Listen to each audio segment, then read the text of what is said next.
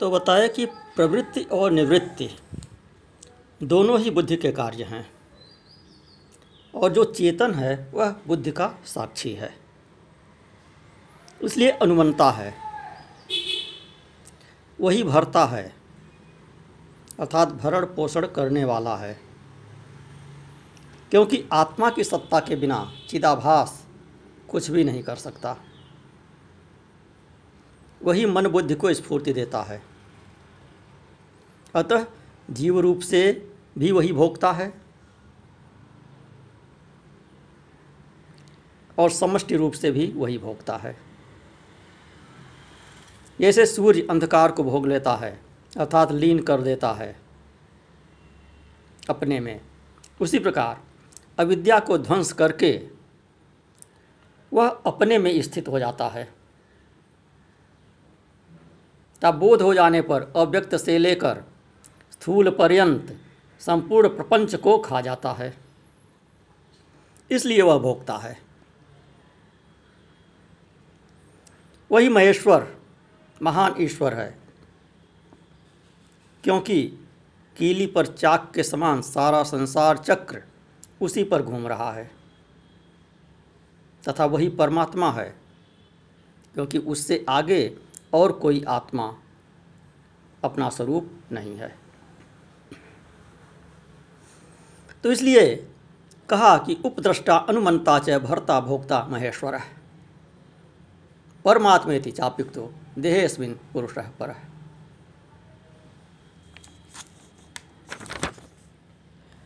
तो यहाँ उपद्रष्टा से भोक्ता तक के विशेष, विशेषण, व्यष्टि साक्षी के हैं। तथा महेश्वर और परमात्मा से समष्टि साक्षी के विशेषण हैं। दोनों एक ही हैं। यहाँ क्षेत्रज्ञ का प्रसंग है, अतः महेश्वर और परमात्मा भी स्वरूप को ही कहा गया है। किसी अन्य को नहीं।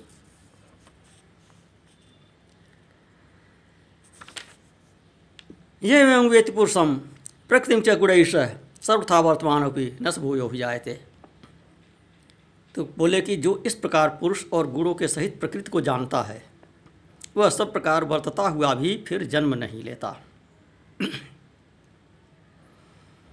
तत्व के किसी भी प्रकार रहे उसका जन्म नहीं होता। बाह्य व्यापार से ज्ञानी का कोई संबंध नहीं होता। प्रारब्धानुसार ज्ञानी की रहनी अनेक प्रकार की होती है।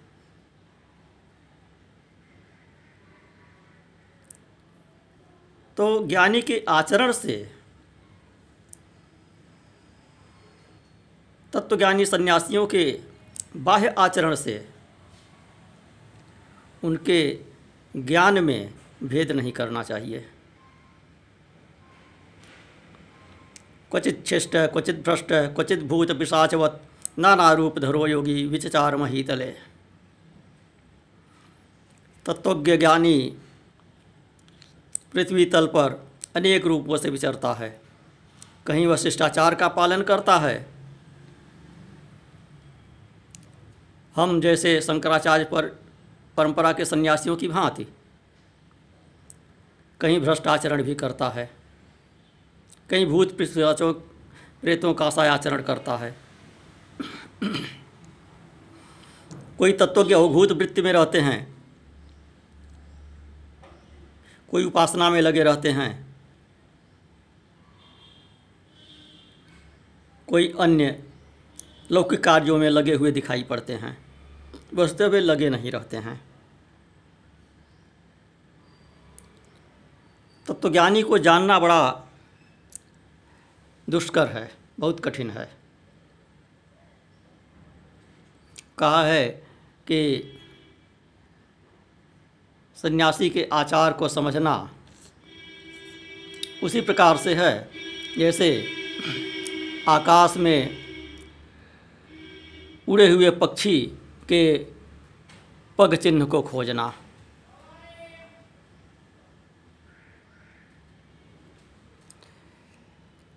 तो जागृत इत्यादि किसी भी अवस्था में ज्ञानी रहे, उसकी आत्मदृष्टि का लोप नहीं होता। सर्वथा वर्तमान उपी से योगी में वर्तते। भगवान ने कहा हुआ है कि सब प्रकार के व्यवहार करता हुआ भी वह वास्तव में मुझमें ही व्यवहार करता है। बोध हो जाने पर उसकी आत्मा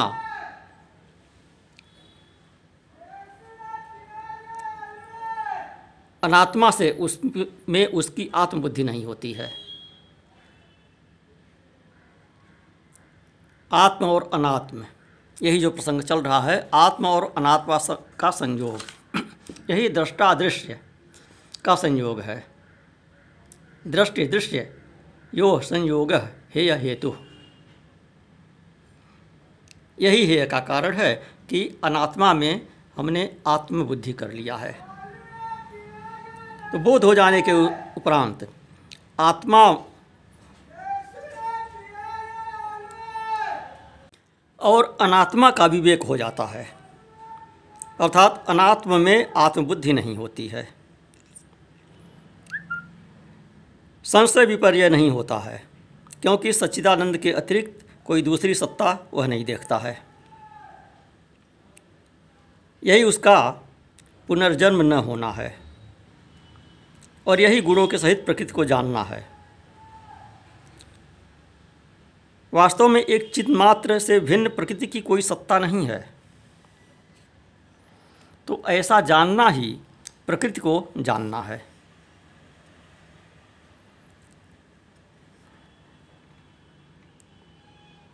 तो फिर इसका उपाय बताए।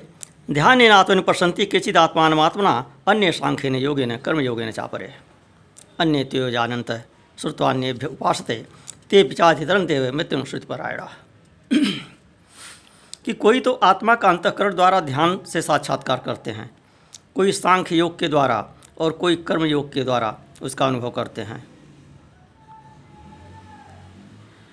कोई श्रुति परंपरा से आत्मा की उपासना करते हैं और ये सब के सब मृत्यु रूप संसार से पार हो जाते हैं।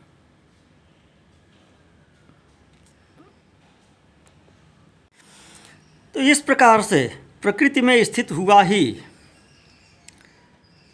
पुरुष प्रकृति से उत्पन्न हुए त्रिगुणात्मक सब पदार्थों को भोगता है।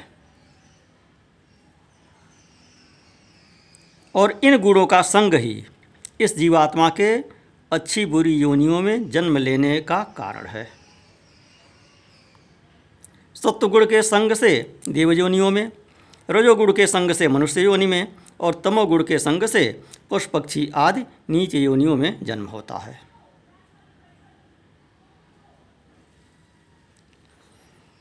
यही दृष्टा और दृश्य का संयोग है। तो यह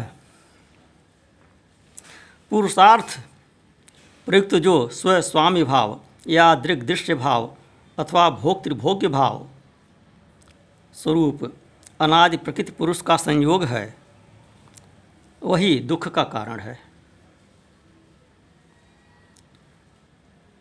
तत्संयोग हेतु विवर्जनात् सैद अयमात्मन ते को दुख प्रतीकार अर्थात दुख के कारण बुद्धि संयोग के विवर्जन से, हट जाने से, दुख के कारण बुद्धि संयोग के हट जाने से दुख का प्रतिकार हो जाता है। एक उदाहरण देते हैं पतंजलि योग प्रदीप में कि जिस प्रकार से व्यवहार में दुख का प्रतिकार करने का उपाय ढूंढा जाता है, उदाहरण के लिए पैर में कांटा न चुभे, इसके लिए जूते पहने जाते हैं। तो पैर जो है, वह दुख पाने वाला है और कांटा जो है, दुख देने वाला है। कांटे पर पैर न रखना, अर्थात जूता चप्पल पहन लेना यही कांटे से प्रतिकार का उपाय है। उसको बचा कर चलिए अथवा उसके अनुरूप जूते पहन लीजिए। तो इसी प्रकार यहाँ जो सत्व गुण है, सत्वतः प्रधान बुद्धि अथवा सत्वचित्त, यह दुख पाने वाला हो जाता है। और रजोगुण दुख देने वाला हो जाता है। और प्रकृति पुरुष के संयोग की हानि या विवेक ख्याति इस ताप का प्रतिकार है। प्रकृति पुरुष का संयोग समाप्त कर दीजिए। वही विवेक ख्याति है और उसी से इस सत्य प्रधान बुद्धि में रज प्रधान दुख व्याप्त नहीं हो पाता है। जैसे व्यवहार में भेद भेदक और परिहार, इन तीनों को जानने वाला भेदक,